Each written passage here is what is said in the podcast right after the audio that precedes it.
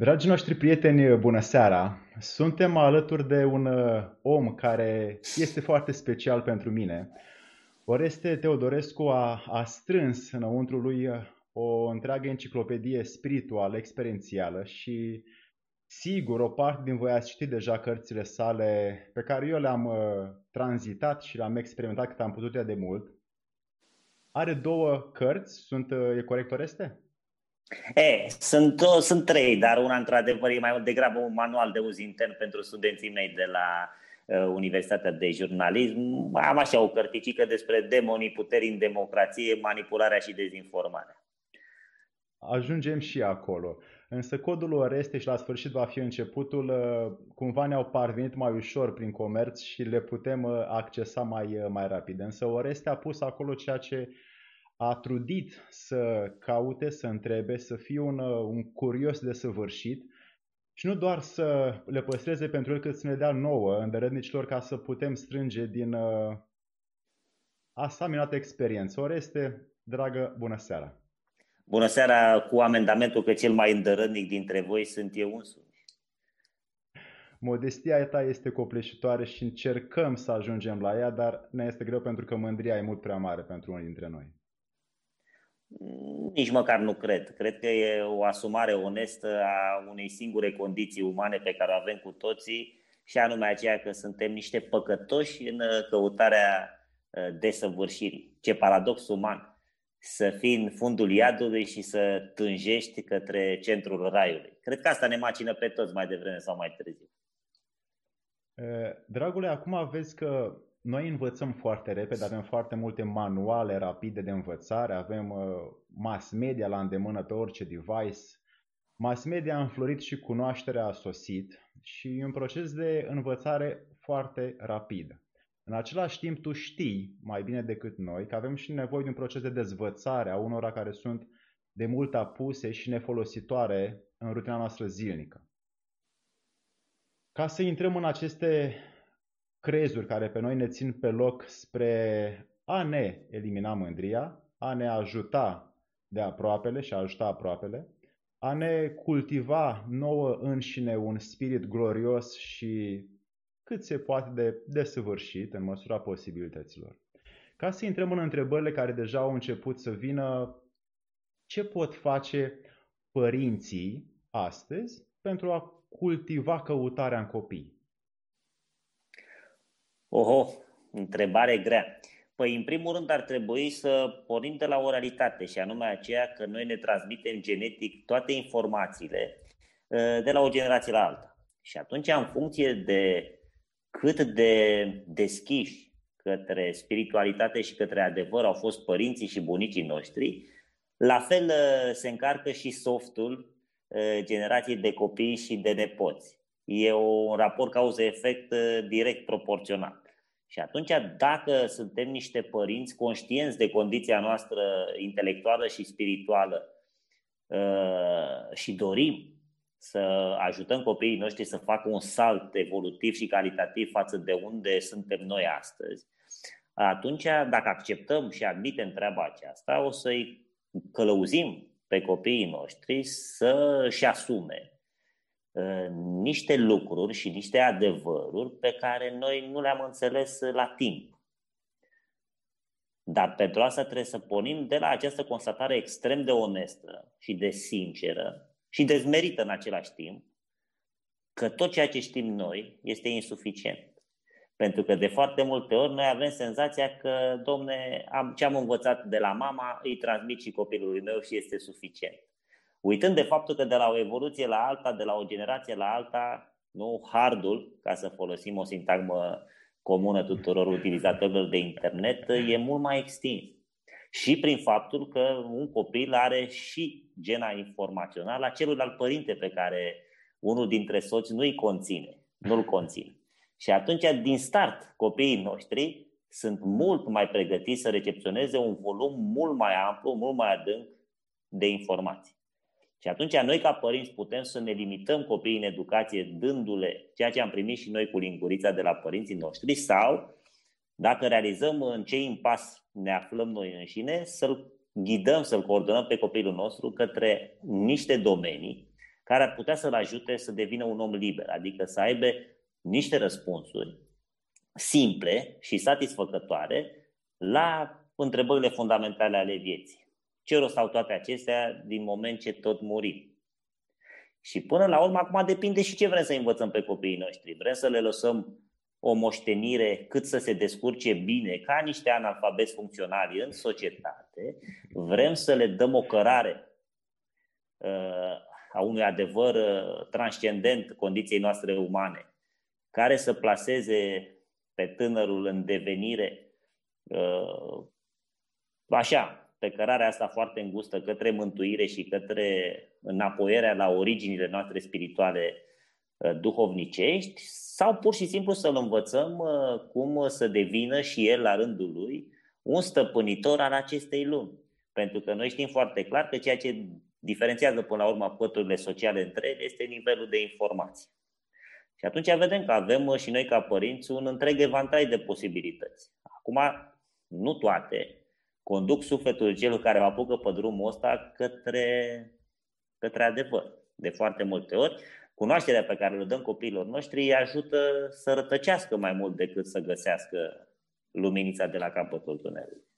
Ai punctat foarte bine aceste valori care, de fapt, prin uh, comportamentul spiritual și toate reacțiile părinților cumva se uh, transmută și se împrumută la copii care aceștia le trăiesc mai departe și le împlinesc în viață. Și în funcție de mărimea părinților apare și mărimea copiilor, nu? E foarte corect. Uh, dragule, care sunt obstacolele uh, care îl fac pe om neîmplinit? Uh, incapacitatea lui de a curge în viață. Ce de a, se lăsa, curge? de a se lăsa purtat pe cărările vieții de o mână invizibilă pe care noi creștinii o mai și numim mâna lui Dumnezeu. Și să acceptăm că de când ne naștem până când murim, dacă există un Tată Ceresc deasupra noastră a tuturor și viu și care ne iubește deopotrivă, indiferent de cât suntem noi de bun sau de răi, atunci am putea să ne împlinim pur și simplu acceptând că viața însăși este școala lui Dumnezeu pentru noi, pentru a ne mântui. Și toate cele prin care trecem de-a lungul unei vieți ne sunt examenele necesare înțelegerii și acceptării condiției noastre spirituale.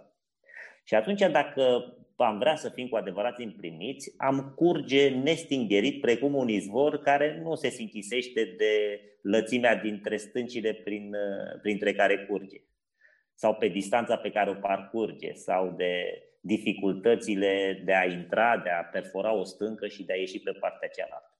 Dacă ne considerăm neîmpliniți, înseamnă că noi ne-am imaginat lumea Uh, în conformitate cu niște modele care nu sunt realiste deloc. Sunt doar proiecțiile părinților noștri sau profesorilor noștri sau societății în care trăim asupra unui anume tip de confort.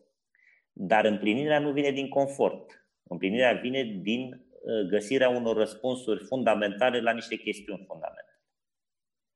Avem totodată strânse prin aceste învățături, cum ai spus tu, sociale și familiale deopotrivă, și multe atitudini dăunătoare. Atitudini de mentalitate, de emoționalitate, de apartenență și uneori nu ne mai desprindem de ele. Ce putem face în direcția asta? Păi, hai întâi să vedem ce anume cauzează toate aceste neîmpliniri. Și aici este vorba despre o anume trufie, o anume înghețare în propriile noastre adevăruri. Vezi tu că și noi când învățăm, noi mai degrabă învățăm ceea ce vrem noi să auzim deci noi învățăm într-un mod ciudat ceea ce știm deja, nu ceea ce nu știm. Noi ne ferim de lucrurile pe care nu le cunoaștem și tocmai de aceea procesul de învățare până la urmă nu este altceva decât o ipocrizie repetitivă a unor teorii pe care le știm deja, dar vrem să ni le validăm. Și citim de fiecare dată lucruri care ne dau nouă și propriul nostru aparat critic dreptate. Ceea ce nu se numește cu adevărat un proces de învățare. Învățarea este foarte asemănătoare cu o aventură pe un teren necunoscut. Dacă vrei să înveți ceva, învață ce nu știi, nu ceea ce știi deja. Numai că aici e complicat pentru că e foarte în, înspre disconfortul nostru și mental și sufletesc să ne aventurăm în niște domenii și niște zone pe care nu le stăpânim deloc. Și atunci acolo am avea nevoie de un uh, far călăuzitor, de un ghid, de un maestru, de un învățător, de un profesor, de un rabin, de un, uh, știu eu, duhovnic. Depinde din ce familie spirituală provenim. Nu putem învăța singuri. Adică esențialul, esențialul nu ajunge la noi cu de la sine putere și nici prin propriul nostru efort de căutare. Este ca o inițiere, este ca o transmitere. Trebuie să ți-o dea cineva care a parcurs drumul ăsta. De aceea, în toate procesele de învățământ corecte a existat această uh, relație organică între mentor și discipol. Din păcate, noi astăzi suntem într-o criză de mentorat. Și atunci suntem discipolii nepregătiți a unor maestri superficiali. Citeam astăzi uh, povestea lui Ioan Petru Culianu, care i-a fost uh, discipol... Doamne, ce mentor bun a avut! Da, Eliade, da. exact. Uh, și mă întrebam astăzi, totuși mai sunt în România embleme, și nu doar în România, cât în lumea largă, pentru cine are posibilitatea, embleme care sunt fără trufie. Exact cum ai spus tu acum, cei cu trufie nu vor căuta decât pe cei cu trufie. Cei fără trufie pot ajunge să se desăvârșească de la cei fără trufie, care au mai puțină trufie decât cei care încă o mai au. E foarte adevărat. Nu avem cum să scăpăm de o ecuație cu trei cunoscute. Noi credem uh, despre noi că suntem ceea ce credem că suntem, devenim într-un fel și ceea ce cred alții despre noi că suntem și abia mult mai târziu în viață începem să devenim ceea ce suntem cu adevărat. Dar pentru asta trebuie să fi parcurs un timp uh, de autocunoaștere, ca să știi pe bune, fără să te iluzionezi uh, aiurea, cine ești tu. Uh, da, măestria asta transmisă de la, la mentor la discipol a dispărut odată cu Uh, revoluția asta permanentă a omului nou. Noi am căzut în capcana asta istorică de a considera că tot ceea ce este vechi, tot ceea ce este clasic, tot ceea ce a ținut la oaltă lumea aceasta mii de ani, uh, sunt predicate depășite și cumva tot dintr-o trufie ar trebui să revoluționăm noi toată această paradigmă și să creăm nu uh, acel vis utopic al umanității, omul nou omul liber de orice tradiție, de orice patrimoniu, de orice apartenență uh, veche, religioasă, culturală, ideologică și așa mai departe. Uh, mi-aduc aminte că Socrate în Republica descria o utopie a unei civilizații pline de iubire. Mm, da, este o utopie. Și totuși unii au nădejdea că se poate forma într-un grup mic, într-un grup mai mare. Există așa ceva? Acum depinde foarte mult ce înțelegem noi prin iubire, de exemplu. Să știi că există și iubirea de arginți, există și iubirea de patime, există și iubirea de fără de lege, există și iubirea nefirească. Acum, dacă am dori o societate uh, care să fie perfectă fără să fie utopică, ar trebui să o circumscriem unui singur deziderat, iubirii de adevăr. Pentru că singurul care ne poate face cu adevărat liberi este adevărul, iar adevărul nu este întotdeauna frumos. Și am să dau, dacă vrei, o parabolă foarte dragă mie, pe care am găsit-o în cugetările părintelui Paisio Aghioritu, care face o foarte frumoasă metaforă a utilității versus frumuseții.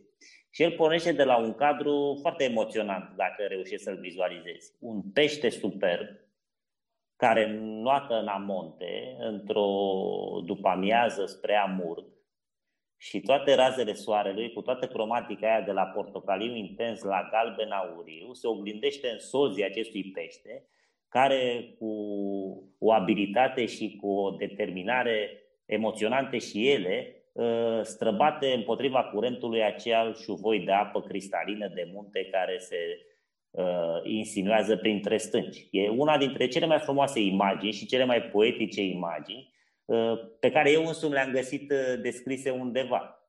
Numai că părintele Paisie Gheoritu spune, bun, peștele ăsta este super, este frumos. Dar ce utilitate are el pentru om? El nu poate fi mâncat, nici măcar nu poate fi atins. Tocmai de aceea este frumos. În schimb, el devine util când? Atunci când este oribil. Când este cu burta despicată, cu mațele scoase, curățat de solți, prăjit, nu? Într-o tigaie cu ulei, după ce l-ai dat cu pezmet înainte, îl pui în farfurie și îl mănânci și te hrănești cu el. Unde mai este frumusețea acelui pește? Și atunci, uite, această metaforă a Părintelui Paisiel Gheoritu ne arată și capcane de cunoaștere. Pentru că noi ne ducem după fentă, pentru că pe noi ne păcălește prima dată ochiul. Noi, ca și instrument perceptiv, înainte de toate, percepem vizual. Adică prima informație care vine din mediul exterior către noi intră prin poarta văzului, după aceea a sunetului, după aceea a mirosului, după aceea a tactilului și abia mai târziu a gustului. Și atunci, indiferent de ce ni se întâmplă de-a lungul unei vieți, dacă nu ne naștem uh, uh, genetic orbi, primele lucruri care ne vor intra în bagajul nostru de memorie uh, sunt imaginile.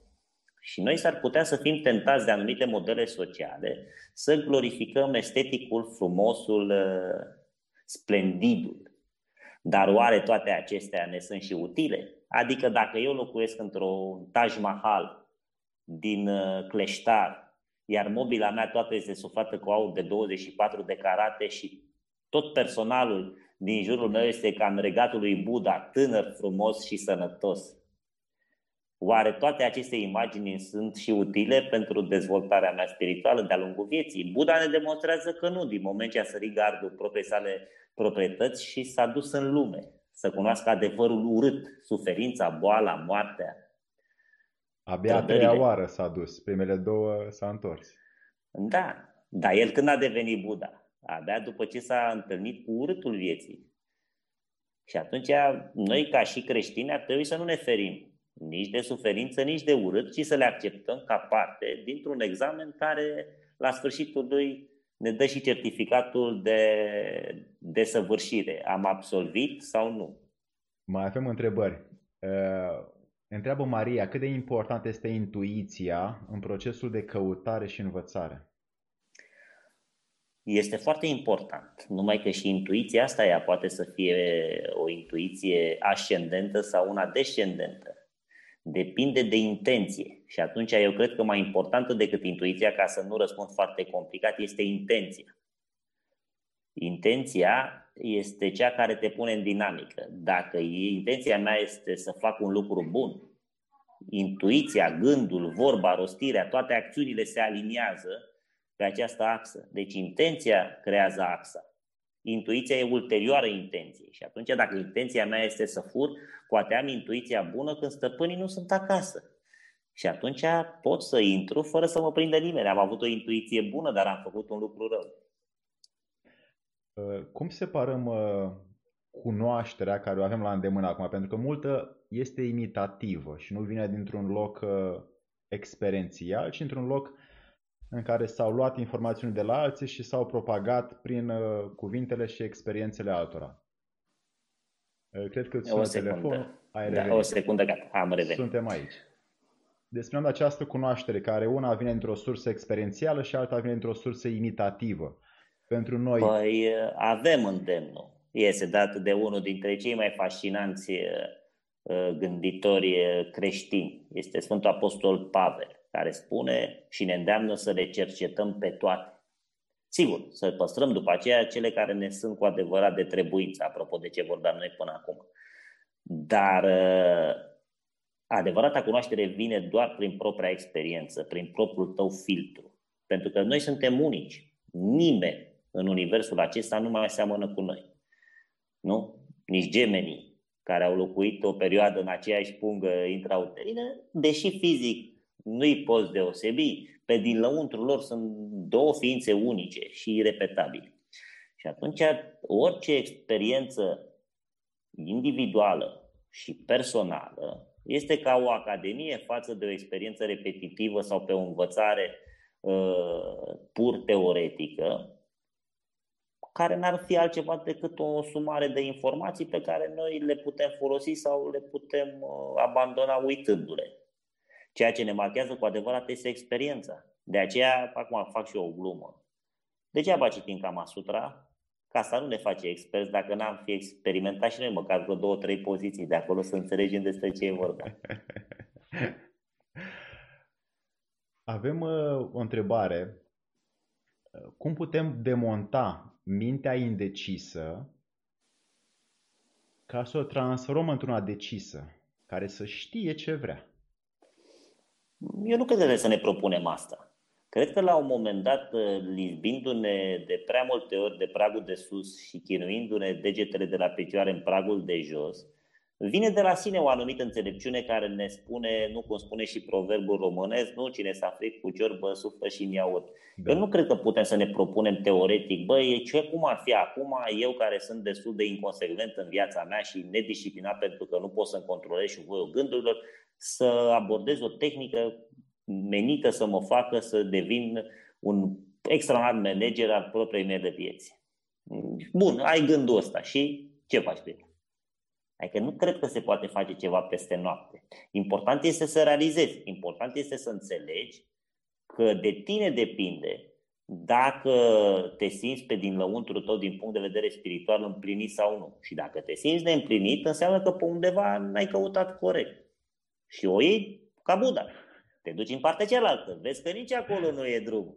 O iei pe partea cealaltă. Noi avem un avantaj față de antici, pentru că avem învățăturile. Creștinii au învățăturile lor, budiștii au învățăturile lor, islamicii au învățăturile lor, iudeii au învățăturile lor. Practic toate neamurile au setul de învățături care se așeze pe calea cea bună. De aici vine și termenul de religie, de la religare, adică reașezare.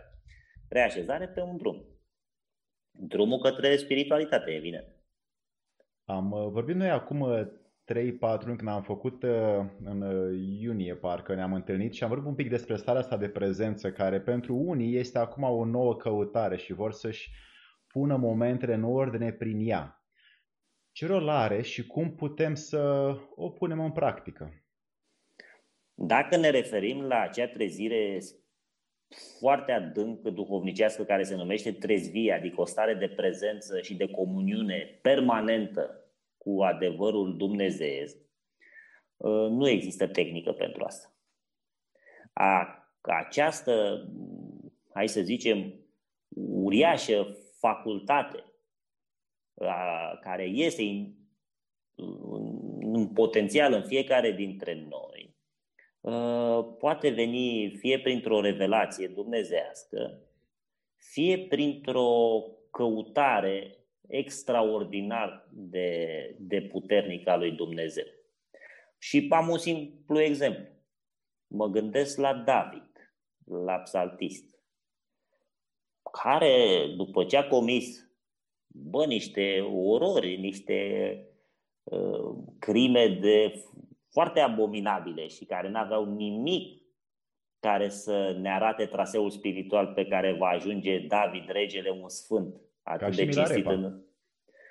Ca și Milarepa în, altă, în alte curente, cu siguranță. Dar ce l-a sfințit uh, pe David? Înțelegerea păcătoșenii proprii în care a zăcut o bună parte a vieții sale și un teribil dor, o sfâșiere după Dumnezeu. Și atunci, dacă citiți Psalmul 50, o să vedeți acolo cum unul dintre mari ticăloși ai istoriei, prin acceptare și prin smerire, devine unul dintre cei mai mari sfinți ai ei. Prin acceptare și smerire. Păi da. De asta ă, crezul ă, nostru creștin poate fi definit într-o simplă rugăciune, în rugăciunea inimii. Doamne, este Hristoase, Fiul lui Dumnezeu, miluiește-mă pe mine păcătos. Ce înseamnă asta? Asta ne arată că accept starea și condiția în care mă aflu, indiferent cine sunt eu, adică un păcătos. Și dorul, setea, dragostea față de, de Dumnezeu. Și dacă eu îi cer unui Dumnezeu pe care nu l-am văzut și nu l-a văzut nimeni niciodată pe Dumnezeu, nici îngerii nu-L văd pe Dumnezeu din moment ce în toată iconografia lumii ei apar cu aripile deasupra ochilor. Nici Adam nu l-a văzut foarte bine pe Dumnezeu. A suflat uh, Dumnezeu uh, suflare de viață lui Adam, Adam a deschis ochii, dar el fiind în Dumnezeu, nu l-a văzut pe Dumnezeu ca fiind de exterior lui, ci el a văzut lumea și întregul univers prin ochii lui Dumnezeu. E, acum noi avem șansa asta să-L vedem pe Dumnezeu. De ce? Pentru că El s-a întrupat. Noi creștinii credem că Dumnezeu a locuit în Isus Hristos și locuiește de atunci de-a purul în inimile noastre prin credință. Și atunci nu întâmplător latinul a spus, ece homo, iată om, iată cale. Iisus spune, eu sunt calea, adevărul și viața. Noi o știm, îl cunoaștem pe Iisus, știm despre personalitatea Lui. Știm din Evanghelii ce a făcut El și cum s-a comportat El cu noi toți și cât de mult ne-a iubit pe noi toți, chiar și în momentul în care aruncam cu pietre, îl răstigneam și îl bagiocoream cu, dându-i cu oțet uh, peste rănile însângerate. Nu? Ne-a iubit și atunci. Și atunci avem modelul, îl știm, îl cunoaștem. Trebuie să limităm. Și atunci, dacă avem un model, avem un referențial, îl cunoaștem, ne cuprinde dorul de el, setea de el și credința că drumul pe care ne propune el este cel al adevărului, e foarte, nu e foarte complicat. E foarte complicat însă după ce am apucat-o pe drumul ăsta, dacă putem să rezistăm până la sfârșit. Dar să ne apucăm acum să căutăm adevărul nu este absolut deloc complicat. Mai ales pentru creștini, pentru că știu că adevărul este o persoană, este Isus. Mi-aduc aminte exact ce ai spus tu acum de această imitare a forțelor superioare. Scarlat Demetrescu, în tainele vieții ale Universului, cumva face o sinteză a modului în care o ceată inferioară caută să imite o ceată superioară. Da, pe ce? Cupru nu încearcă să imite aurul? semidoctul sau mediocru nu încearcă să imite intelectualul uh, și academicianul. Iarba mică nu încearcă să imite măcar așa prin uh, culoare frunza cea mare. Într-adevăr. Tot ceea ce este inferior într-un regn are în el morbul de a limita pe cel superior, pentru că asta înseamnă evoluție. Dragule, sunt multe crezuri mentale care vin pe plan social, familial, după cum ai spus, sunt acestea o piedică pentru suflet? Pentru că de multe ori mintea știe ceva, sufletul își dorește altceva și acolo e o separare. Nu, e și aici avem un, uh, un instrument de măsurare foarte la îndemână. Se numește sentimentul de fericire. Și atunci dacă tu ești fericit, fără să poți să-ți explici rațional de ce, dar pur și simplu, nefiind dement, adică fiind un om normal, ai un sentiment de împlinire și de bucurie aproape permanent, fără nici măcar să spui întrebarea, bă, dar ce mă face pe mine fericit? Adică eu de ce sunt fericit și ceilalți par nefericiți? În momentul în care tu ești cu adevărat fericit, ai și senzația că toată lumea este fericită. Și ce să vezi? În mod straniu, oamenii cu care te întâlnești tu fiind fericit, într-un fel sau altul devin și ei fericiți, fără să-și explice de ce. Pentru că se transmite firesc, adică dacă se transmite SARS-CoV-2-ul atât de rapid de la un om la altul, da pe un sentiment de magnitudinea fericirii. Era emolițitor instantaneu, adică nu are nevoie de un proces foarte sofisticat de înțelegere. Și atunci, de aici, învățăturile pe care noi le dobândim, experiențele pe care le dobândim, traseele pe care fiecare dintre noi mergem în viață, ne pot ajuta, toate ne pot ajuta să ne găsim acea fericire. De aceea noi trebuie să le încercăm pe toate, pentru că vedeți cât de frumos ne îndeamnă religia noastră creștină să căutăm adevărul, nu prin îndoctrinare, nu prin sectarism, nu prin dogmatism, nu prin fundamentalism, ci prin cercetare, căutare. Nu? Bate și ți se va deschide. Cam așa spunea Epictet, uh, să fim în armonie cu firea și acum legat de ce mi-ai spus tu, de ce ne-ai spus tu, mi-a picat fisa. Am făcut legătura între ce a spus uh, dragul de Oreste și Epictet acum 2300 de ani. Încă păi măi, să știi că nimic nu e nou sub soare. E o poveste care este una singură. Noi toți trăim o singură poveste. povestea lui Adam și a Evei, care au locuit o perioadă cu Dumnezeu și cu îngerii, apoi au fost uh, atrași uh, în această uluitoare aventură a cunoașterii binelui și răului, s-au despărțit de Dumnezeu și și-au întemeiat o lume a lor, sperând și crezând în acel Dumnezeu pe care nici nu-l mai vedeau, nici nu-l mai auzeau și nici nu-l mai simțeau ca aparținându-le. De atunci și până astăzi, de la o familie până la o umanitate întreagă, nu putem vorbi decât de o singură poveste. Ne întoarcem sau nu ne întoarcem de unde am plecat? Aceasta este întrebarea. Și ne întoarcem doar atunci când vrem. Pentru că dacă nu vrem, nu ne poate lua cineva cu arcan. Dacă, dacă eu nu vreau să traversez strada, sunt o bătrânică indecisă. Cine este îndreptățit să vină să mă ia de acolo, de pe bordură? Nimeni.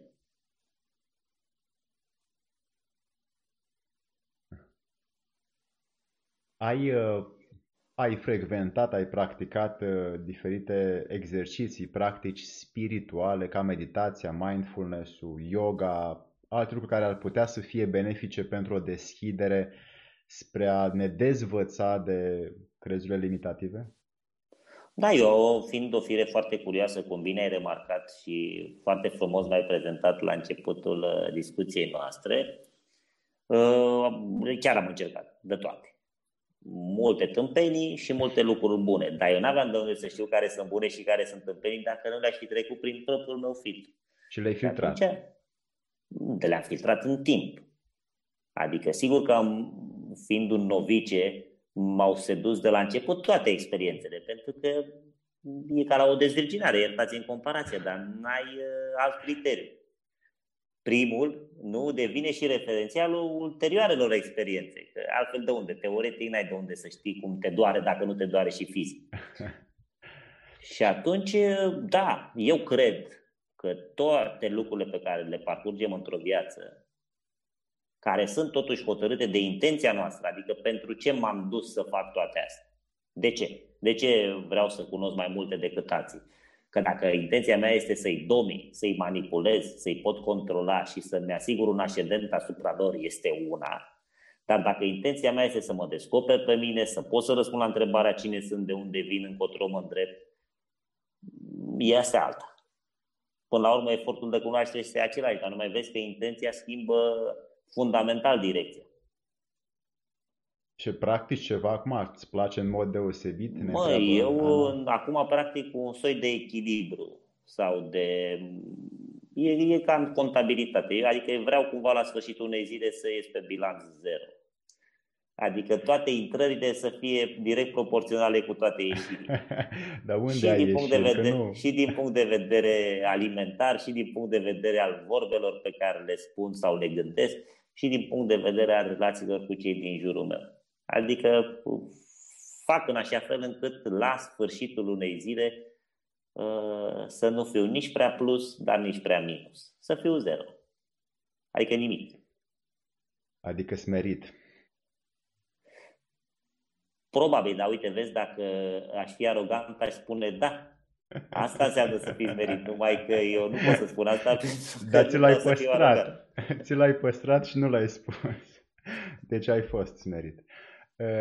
Dragule, mai, mai întreba Traian dacă, o secundă că notasem întrebarea, cum poți schimba conștiința colectivă a unui popor? E o întrebare foarte grea și încercăm sau încearcă, te rog. Am, am, am să încerc să-i dau un răspuns care nu mi-aparține mie, aparține părintele Arsenie Boca și sunt convins că parcurgându-l bine nu va fi dezamăgit de răspuns. A fost toată un cocoș care avea senzația că dacă nu cântă în fiecare dimineață, soarele nu răsare. și odată Cocoș a dormit mai mult și speriat că i-a ținut pe toți în întuneric pentru că nu n-a apucat să cânte la ivirea zorilor, a fost foarte mirat să vadă că soarele răsărise de mult. Și atunci a răspunsul meu e simplu, nu putem schimba mentalitatea colectivă a unui popor. Nici măcar Mântuitorul Iisus Hristos nu a putut să schimbe de la sine mentalitatea lumii întregi ci a dat o cale pentru cei care vor cu adevărat să schimbe condiția. A arătat un drum. Nu a impus și nu a schimbat mentalitatea nimănui. Și atunci, dacă însuși Dumnezeu nu a vrut să schimbe mentalitatea lumii, de ce ne-am dorit noi să schimbăm mentalitatea poporului nostru? Vedem mai departe decât o grada proprie. Da, noi nici măcar pe noi înșine nu le putem schimba precum ne dorim. Da, păi se schimbă în parți. E greu. Uh, dragule, s-a cam dus timpul nostru, 35 de minute pe ceas. Uh, încă păstrează pentru noi energie pentru că o să te mai uh, racolăm. Cu foarte, cu foarte din... mare drag. Mărturisesc că sunt un pic stângaci în tipul ăsta de dialog pentru că nu mai practic de mult. Ducându-mă cu totul într-o altă zonă de interes socioprofesional, ca să spun așa, îmi lipsește și mie genul acesta de colocvii, fapt pentru care îți mulțumesc foarte mult și vreau să încerc scuze uh, celor care ne-au privit că am început destul de stingeri discuția noastră pentru că nu mai am, uh, nu mai am rutina, nu mai am experiența. Sunt ca un violonist care n-a mai cântat de mult, iar primele acorduri scârție întotdeauna, știi cum e. Se pare că retorica ți-a rămas uh, poate un har pe care l-ai și se vede că îl, îl întrebuințezi cu folos pentru noi toți. Îți mulțumim foarte mult pentru ceea ce faci pentru noi și chiar dacă te-ai dus într-o arie socioprofesională, faci foarte bine acolo, chiar dacă multe critici se aduc la adresa ta pe alte planuri, fiecare spune la ce nivel este și eu în continuare te felicit pe tine pentru ceea ce faci, ești și ne dai. Îți mulțumesc și eu foarte mult și abia aștept uh, întâlnirea de data viitoare. Doamne ajută, la revedere, dragi prieteni! Cu drag, toate cele bune tuturor, numai bine!